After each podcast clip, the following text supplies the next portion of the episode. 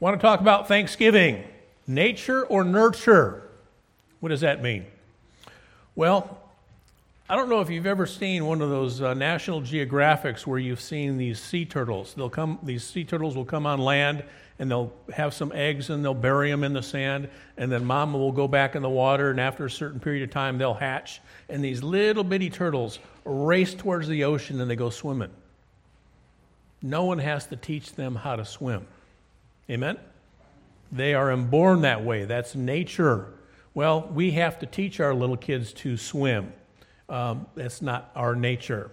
Another example would be uh, those gazelles. You ever see one of those gazelles in Africa have a little bitty baby? It seems like they jump up and they're running within five minutes because the lions are going to get them.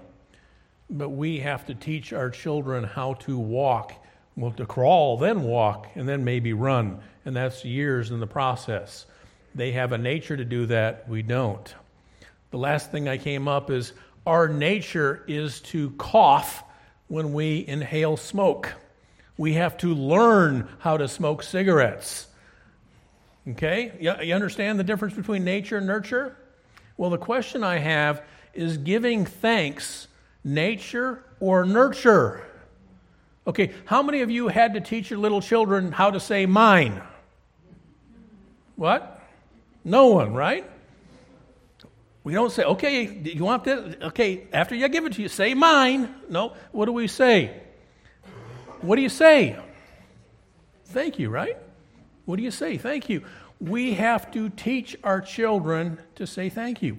We have to be taught how to be thankful. It's something that doesn't come to us by nature.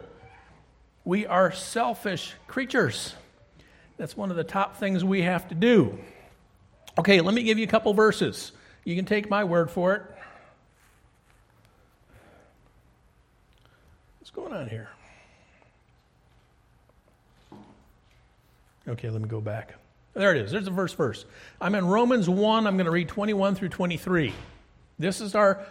See, if, if when we come out of the womb, and, and let's pretend right on each one of us there's a great big Thanksgiving dial, okay? Right? And it's set at zero when we're born. That's, that's unthankful. That's, that's, our, that's our default setting, zero. Nothing, okay? Romans 1 21 through 23, because that when they knew not God, they glorified him not as God, neither were thankful, but became vain in their imaginations, and their foolish heart was darkened. In other words, our default setting is when we don't know God, we're not doing the things of God, is to be unthankful. What causes that? Forgetfulness, self centeredness, entitlement, covetousness, tunnel vision, guilty, okay, and prosperity. Okay, let me give you a second reference. Uh, 2 Timothy 3 1 through 3. This know also that in the last days perilous times shall come, for men shall be lovers of their own selves, covetous, boasters, proud, blasphemers, disobedient to parents, unthankful, unholy, without natural affection, truce breakers. And there's the rest of the list. Notice unthankful is in that list with those dastardly sins. We think, well, that's not that bad. According to God, it is pretty bad. Okay? And then finally, a third reference is this is in Luke chapter 6. This is the good news. But love your enemies and do good and lend, hoping for nothing again, and your reward shall be great, and ye shall be the children of the highest, for he is kind unto the unthankful, unto the evil. That's the Lord. He is thankful. I'm sorry, he's not thankful. He's kind to the unthankful. My friends, that'd be you and me. Okay? So our default setting is zero, and we're not always thankful. That's why a good, my favorite holiday of the year is Thanksgiving. That's why I like to take some time out and let the congregation just encourage one another and give thanks. And that's what we're going to do today. All right? Okay, uh, here's the commands to give thanks. We've been going through this for a couple of weeks now. I'm going to go through these real quick. Philippians 4 6, be careful for nothing, but in everything by prayer and supplication with thanksgivings, let your prayer requests be made known unto God. When you pray, give thanks. But I can't think of anything. Really? Really? Okay. Colossians 3:17 And whatsoever ye do in word or deed, do all in the name of the Lord Jesus Christ, giving thanks to God and your Father by him. It's a command that we're supposed to do that. It's not an option. 1 Thessalonians 5 18 through 20. In everything, give thanks, for this is the will of God. I'm sorry, this is the will of God in Christ Jesus. It's God's will that you give thanks. Speaking to yourselves in psalms and hymns and spiritual songs, singing and making melody in your heart to the Lord, giving thanks always for all things unto God. And you know what? That can actually conclude your trials too. Lord, I don't like my trials. But I trust you that through my trials, you're making me a better person, so thank you for them. Kind of grin and bear it, that one sometimes, don't we? And then finally, Hebrews 13 15. By him, therefore, let us offer the sacrifice of praise to God continually. How often do we give thanks? Continually, always, in all things. That is the fruit of our lips, giving thanks to his name. You know, I've, I've shared this before. If I can't get you with quality of preaching, I'll get you with quantity of verses. There's four commands that we're supposed to give thanks. Amen? Okay. Let's go forward. Here's an example. There is a case where Jesus Christ was in his ministry, and as he often went from city to city and he was preaching, he came to this one town, and on the outskirts of town, they had a leper colony. Lepers were considered quarantined. They were considered unclean, and they couldn't live in the town with everybody else. So they all were off in these these, these, these, this little shanty town, I, I, don't know, just outside of town. And as he was coming into town, he passed and 10 lepers came up to him. This is a count that's fairly well known. And I'm going to start reading here in Luke 17. And it came to pass as he went to Jerusalem that he passed through the midst of Samaria and Galilee. and as he entered into a certain village, there met him ten lepers that were, I'm sorry, ten men that were lepers, which stood afar off. And they lifted up their voices and said, Jesus, Master, have mercy on us. And when he saw them, he said unto them, Go show yourselves unto the priest. And it came to pass that as they went, they were clean. Now, back in the Old Testament, when you had leprosy, you had to live outside of town. And if you were cured, what you had to do is you had to go to the priest. The priest checked you out, he inspected you, and he would say, Yes, you're clean you can go back home and you can start living with your family again. You can hug your children. You can sleep in the same bed as your wife. You can go to the synagogue and sit on the pew and you could start worshiping. And the priest was there to do that. And Jesus says, You ten, go off to the priest right now. They still had leprosy, but they took off. And as they were running with the leprosy, they looked down and the leprosy went away. Okay. Verse 15. and one of them, when he saw that he was healed, turned back and with a loud voice glorified God and fell down on his face at his feet, giving him thanks. And he was a Samaritan. Now, wait a second. Jesus told the other nine to go to the priest. Was, weren't they just obeying Jesus? But the ten stopped and he turned, fell on his face, and he said, Thank you.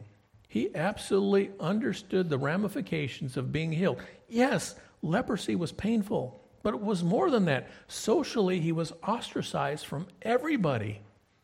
And all of a sudden, he got that, and I, I get my family back. I get my life back. I get my job back. I don't have to live in this shanty town and just sit wait for handouts from other people. And he stopped, and he, and he was so taken back that he went back. Thank you, Jesus. Verse 17, and Jesus answering said, Were there not ten cleansed? But where are the nine? There are not found that return to give glory to God save this stranger. And he said unto him, Arise, go thy way, thy faith hath made thee whole. Do you understand giving thanks is being equated to faith? Do you understand that? That's what this verse does. And the question I have for you also is He says, Thy faith hath made thee whole. Weren't the other nine made whole? Yeah, they were healed, weren't they? What whole do you think he's talking about if it's not physical? Thy faith has made thee whole. What kind of whole was Jesus talking about? Is there something other than physical wholeness? And the answer is yeah. There's a spiritual wholeness. And I think that's what entering the kingdom of God is all about. There's a fellowship you have with Jesus Christ. They had the physical wholeness, but this one man out of the ten had the spiritual wholeness. That comes from faith and giving thanks? Yeah. Think about the little kid that gets everything he wants or she wants. Are they happy? No. No, I've seen it too many times in the grocery store. Kid lays down on the floor, pitches a fit. I want that piece of candy. Five minutes, finally, that gets the candy. Guess what? Next aisle, another fit.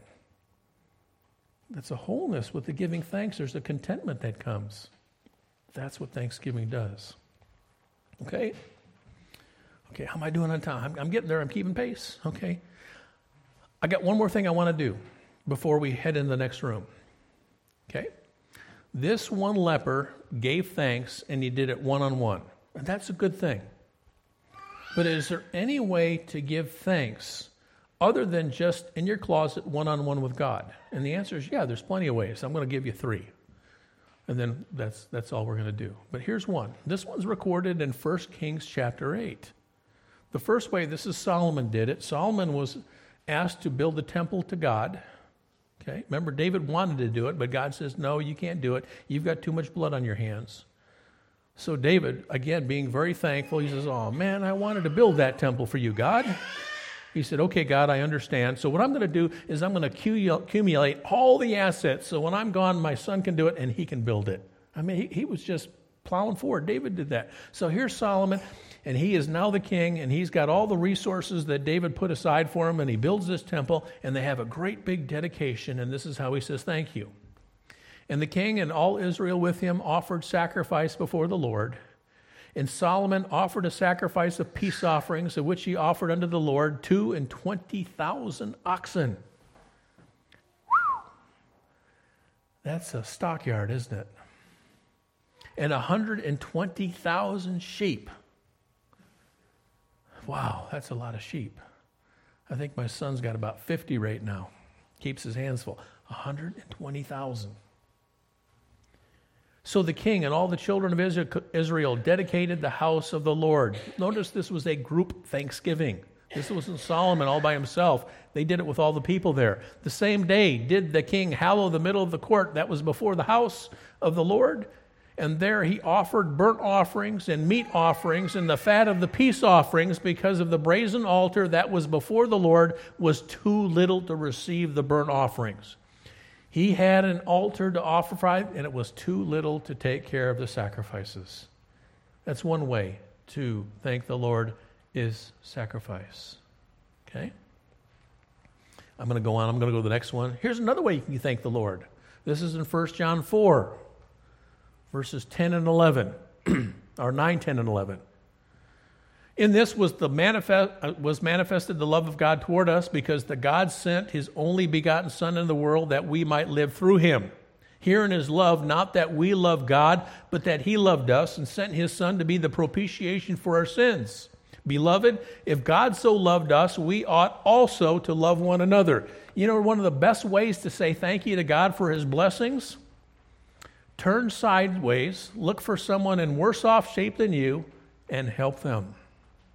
That's the best way to say thank you if you just feel like your words just aren't enough. Go bless somebody else. And you don't do it so they tell you thank you. No, that action is telling God thank you. That's why we do it. And there's one more, one more. Psalm 35 and verse 18. I will give thee thanks in the great congregation. Now, I don't know how do we, I wouldn't call us right here a great congregation. There's probably three, four dozen of us right now, yeah? But we give thanks among people. We give thanks publicly. And this is another way we can give thanks, not necessarily just by sitting down and overstuffing ourselves with turkey. Okay? There's nothing wrong with having a big meal and celebrating with family. Praise the Lord for it, really. But I hope somewhere in that week you stop and take God, you take time out and say, God, thank you for the blessings of my life. Thank you for 14 year olds that still want to get baptized and be part of the Lord's church. Thank you for your preserved word. Thank you for people that come together and sing worships unto you. Thank you, people that, that sacrifice and, and, and make it possible where I can preach to you.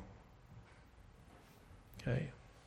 So, with that being said, I want to close. I'm going to re- read Psalm 111, and then we're quietly going to get up and just move over there. We're going to conclude this part of the service. You sit anywhere you want, there's plenty of chairs back there. And I'm going to get a microphone and we're going to pass, because some of our members are a little bit hard of hearing. That's the only reason we're going to pass the microphone. So we'll go around. If you want to pass, just, just pass it by. I understand. Some people have just a shyness about speaking in public. I get that. But if you have a mind to do it, you can do it. It doesn't have to be long. You can just say one or two words.